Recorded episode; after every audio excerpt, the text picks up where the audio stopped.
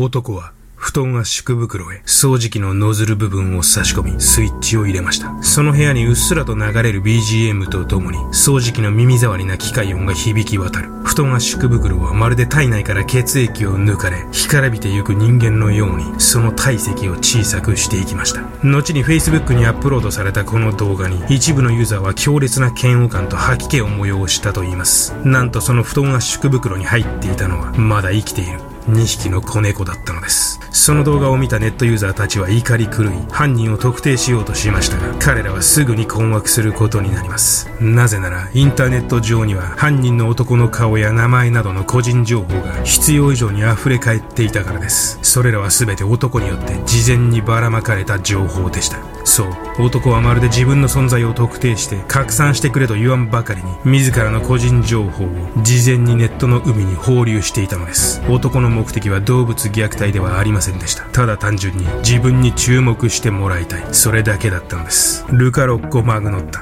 2012年むごたらしい方法で中国人留学生を殺害しその尊厳を破壊し尽くした男。全世界から愛されることを諦め全世界から嫌悪された承認欲求のモンスター。今日はカナディアンサイコと呼ばれたルカ・ロッコ・マグノッタにグロファイリングだ。眠れなくなっても知らないぜ。グロファイリングはご覧のグロファイラーのほか多くのグロファイラーたちによって支えられています。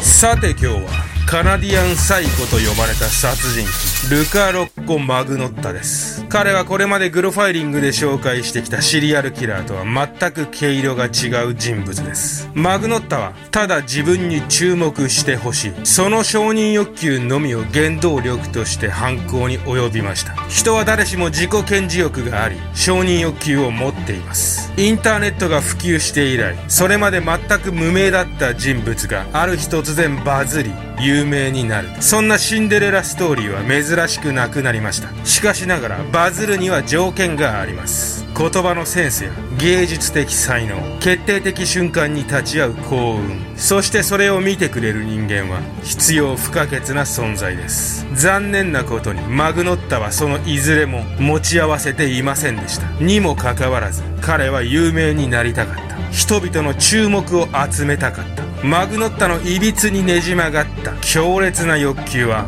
陰惨な虐待動画を作ることにより成し遂げられました。今回のマグノッタですがグロファイラーのみんなが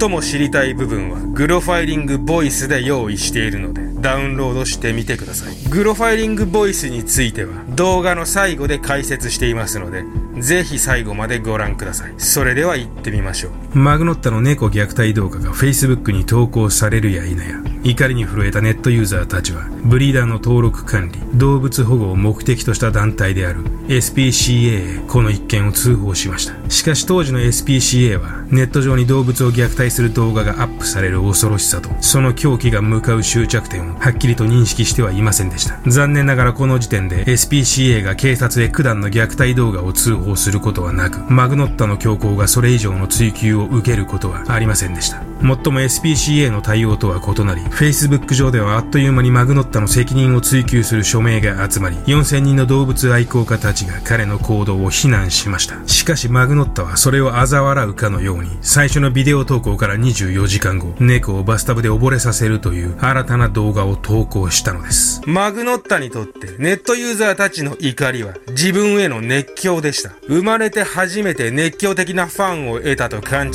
したマグノッタは積極的に彼らを煽り続けました。他方マグノッタを追いかけるネット上の特定班たちは予想以上に早くマグノッタの本当の姿を見ることになります。70以上の Facebook アカウント50以上のブログおびただしい数の自作自演情報。それらは全てマグノッタのモンスター級の自己顕示欲と変身願望によって作られた。偽りの彼の情報だったのです。時には成功したモデル。時には有名なポルノスター。マグノッタこそ新しいジェームス・ディーンなんだと宣伝する自作自演の投稿。マグノッタは数年にわたりネット上で自らの知名度を上げるために偽名で ID を作り自分に関する嘘の情報を広めていたのです。マグノッタは他人の画像に自分の顔を加工しある時はマイアミある時はニューヨークまたある時はロサンゼルスに滞在していると嘘の情報を流し続けましたが1枚の写真をきっかけとしてマグノッタの居住地がカナダのトロントであることが突き止められます。最も居場所を特定されたマグノッタはここで警察に通報こそされますが逮捕されることはありませんでした。ネット上の証拠だけでは彼を逮捕起訴することはできず従って我々は何もすることができない。それが警察の言い分でした。結局猫動画の件でマグノッタが逮捕されることはなく当局はマグノッタを引き止める最後のチャンスをこの時ミスミス逃してしまいます。日本でもかつてマグノッタのようにネット上で大いに騒がれた人物がいます。2002年5月匿名掲示板2チャンネルの複数のスレッドでディルレバンガーを名乗る男が自宅浴室で猫を激しく虐待する実況動画をアップロードしました。そのあまりに凄惨な様子にネット上では非難が殺到し、アクセスログや画像情報が徹底的に解析され、警察への通報が相次ぎました。このディルレバンガー事件では、犯人は逮捕され2007年には執行猶予付きの判決が言い渡されています。また殺人鬼たちが事件を起こす前に取る行動として動物虐待は最も顕著な例の一つでもあります。ミルウォーキーの食人鬼ことジェフリー・ダーマーは子供の頃犬の頭を杭の先に突き刺して遊んでいましたし神戸児童殺傷事件の榊原も事件前に野良猫を殺害しています。弱い人間はより弱いものを虐げ暴力の対象は次第に動物より大きな人間へと向けけられていくのです。ネット上での騒ぎとは裏腹に現実世界のマグノッタは実につまらない人生を送っていました。ネット上では4000人のユーザーの注目を浴び続けていたマグノッタですがパソコンの電源を一度落としてしまえば彼には何も残っていませんでした。理不尽な渇望はマグノッタの行動をさらにエスカレートさせ彼を一段と凶悪な犯罪へと駆り立てていきました。2012年春後にマグノッタの犠牲者となる中国人のジュンリンはまだ失恋の痛みから立ち直っていませんでした。彼は同性愛者でしたが、両親から女性との結婚を強要されたため、安住の地を求めてカナダへ留学していたのです。控えめで恥ずかしがり屋だったジュンリン。彼がなぜ自分とは正反対の性格のマグノッタと知り合ったのか、はっきりしたことは分かっていません。しかし、あらゆる最悪の偶然が重なり、ジュンリンはマグノッタと出会い、マグノッタの生贄となってしまったのです。2012年5月半ば、突然マグノッタの SNS s にグロテスクな内容の動画投稿を彷彿とさせるような予告編動画が投稿されました。それを見てかつての猫動画でマグノッタを追い詰めていた人々は恐怖に震えました。彼らはマグノッタの病的な承認欲求を知っていました。だからこそ彼の投稿がただのスパムやいたずらではないことは分かっていたのです。およそ10日後残念なことに彼らの予想は最悪な形で的中してしまいます。 One Lunatic One Ice Pick。一人の狂人と一本のアイスピック。そう題された11分の動画には純林がむごたらしく殺害される映像が記録されていました。およそグロテスクなどという言葉では表現できないような映像がそこにはありました。思う存分純林の体を破壊したマグノッタは遺体を解体し翌日には荷物をまとめ郵便局に立ち寄りパリ行きの飛行機が待つ空港へ向かいました。そしてこれ以降マグノッタは海外へ逃亡し行方をくらませてしまったのです。5月29日午前11時純林の動画が投稿されてから4日後カナダ保守党本部に人間の左足が入った荷物が届けられました。マグノッタが海外へ逃亡する前に発送した荷物でした。他方自由党宛ての荷物からは左腕。アパートの路地裏に設置されたゴミ箱からはフランした胴体。バンクーバーの小学校へ届けられた荷物には右足と右腕。最後にモントリオールの公園からは頭部が発見されました。暴走する自己愛を制御しきれず事件を起こし異国の地へ逃亡したマグノッタ彼は他の殺人鬼と違って殺害行為自体に快楽を感じていたわけではありません。マグノッタはただ単純に目立ちたかっただけなのです。しかしこのマグノッタの動機本当に人事と言えるのでしょうか？SNS が全地球規模で発達した現代では我々の誰もが持っている承認欲求快楽殺人などという理解できない動機ではなくマグノッタの狂気の種は承認欲求そのものでした。彼は一体なぜそこまでの承認欲求を持つ異常人格になってしまったのでしょう。マグノッタの生い立ちを見てみましょう。1982年カナダのトロントでルカ・ロッコ・マグノッタは3人兄弟の長男として生まれました。彼の人生に特別なことは何もありませんでした。トラウマになるような苦い経験も両親からの虐待もマグノッタの人生にはありませんでした。彼の幼少期で唯一触れるべき苦い経験はマグノッタが12歳ぐらいの時に両親が離婚しそれ以降マグノッタは祖母のもとで育てられたことぐらいでした。この祖母の教えにつきマグノッタは後にこう話しています。祖母は外の世界を邪悪なものだと考えておりその影響で自分はろくに外へ出ることもできなかったと。最も生来の嘘つきであるマグノッタの供述ですので、その信憑性は限りなく低いと考えられます。高校時代の同級生たちは、マグノッタのことをほとんど覚えておらず、彼は特に目立たない生徒だったと証言しています。普通の幼少期に普通の学生生活。しかし二十歳頃になると、マグノッタの人生はだんだんと下り坂になっていきます。2003年、彼はゲイポルノに出演し始め、ゲイ雑誌のモデルや談笑のようなことも始めるようになります。マグノッタが風俗業界に関わり始めたはっきりした理由は不明ですが、ちょうどこの頃マグノッタは医療機関により統合失調症と診断されていますので、そこには何らかのつながりがあったのかもしれません。確かなことは、マグノッタが自らのルックスに根拠のない自信を持ち、ジェームス・ディーンに憧れ美容整形を繰り返していたということ。そしてこの頃からマグノッタは本格的に犯罪にも関わり始めます2004年マグノッタは軽度の知的障害のある21歳の女性と知り合い交際を始めました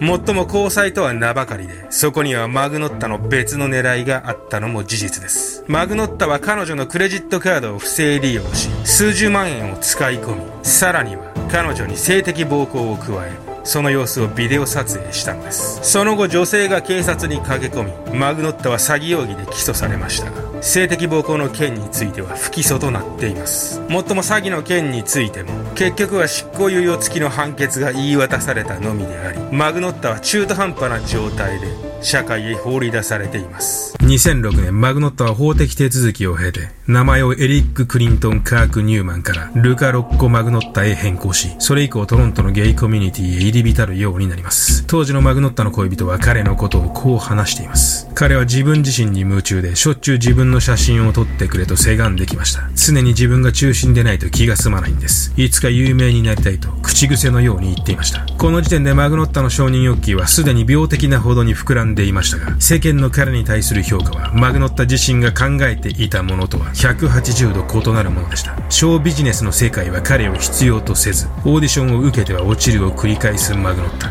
事件当初マグノッタの経歴につき彼はポルノスターだったと騒がれましたが実際にはポルノビデオに数本出演しただけでスターとは程遠い存在でした。映画のオファーもなくテレビのオーディションも受からない。ただ空虚な生活。次第にマグノッタの興味はきらびやかな世界から暗く深く湿った世界へと移っていきますもっと自分を見てほしいこれでは足りない満たされない。マグノッタがネット上にいくら自作自演の情報を流そうと、世界は彼を無視し続けました。お前たちが俺を無視し続けるなら、無理やりにでも振り向かせてやる。その日2匹の子猫を部屋に連れ帰ったマグノッタは、すでに正気ではありませんでした。彼は入念にカメラをセットし、布団圧縮機へ子猫を押し込み、掃除機のノズルを差し込みました。2012年、人間の体の一部が入った荷物が届けられたとの通報により、警察は郵便局や各場所の監視カメラ映像をすぐに分析。そこに映り込む一人の男、マグノッタにたどり着きます。警察はマグノッタが4ヶ月前まで借りていたアパートに突入しますが、そこはもぬけの殻。すでに海外に逃亡したマグノッタは、この頃パリに入国していました。2012年5月31日、警察はマグノッタをインターポール経由で国際指名手配します。そして6月4日、ベルリンにあるインターネットカフェで警察は自分が起こした事件の報道をチェックしていたマグノッタを逮捕します。裁判でマグノッタは自身の統合失調症という病歴を理由とし、責任能力の欠如を主張しましたが、彼の主張は通らず、マグノッタには責任能力が認められ、25年間仮釈放なしの終身刑を言い渡されました。2023年現在、ルカ・マグノッタはカナダ・ケベック州の最重要刑務所に収監されています。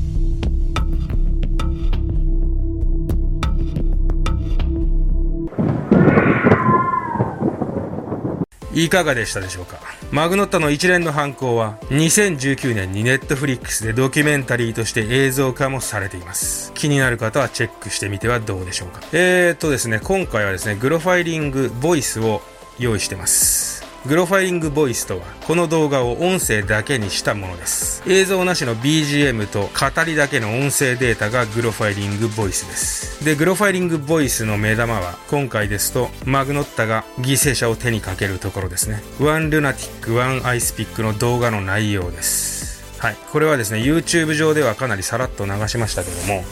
グロファイリングボイスの方は、そこの描写を一切の遠慮なくリアルに表現してます。えー、ですね、11分の動画で、えー、っと、ワルナティックワンアイスピックは、まあ今もね、海外のサイトに上がってるんですけども、まあ動画作るにあたって見ないわけにいかないんで、えー、少し見ましたけども、まあ普通にね、トラウマ級の動画です。うん、まあ俺自身結構あのー、こういった体制はある方なんだけど、まあ11分かなり長いなと思いながら、いやいや見て、あのー、まあなんとか文章化しなきゃいけないっていうので、ちょっと飛ばしつつもね、11分見終わって文章化してます。構ね、あの見てから時間が経ってるんですけども、まあ、なかなか頭の中に残ってますんで、うん、ボイスをご購入する方は心してダウンロードして買ってみてください。はい、苦手な方は絶対に買わない方がいいと思います。はいえー、グロファイリングボイスはグロファイリングオンラインで、えー、500円でダウンロード販売してます。で、グロファイリングオンラインはあの概要欄にリンク貼っておきますんで。はい。でね、スマホからもダウンロードできるみたいなんで、あの iPhone とか Android とか、そのまま直でダウンロードしてみてください。えー、っとね、今回はね、メンバーシップちょっと動画出そうかなと思ってます。まあ、音声だけですけどね。で、Twitter でね、フォローしてくれてる方はわかると思いますけども、まあ、ちょっとあの、グッズのね、発送について、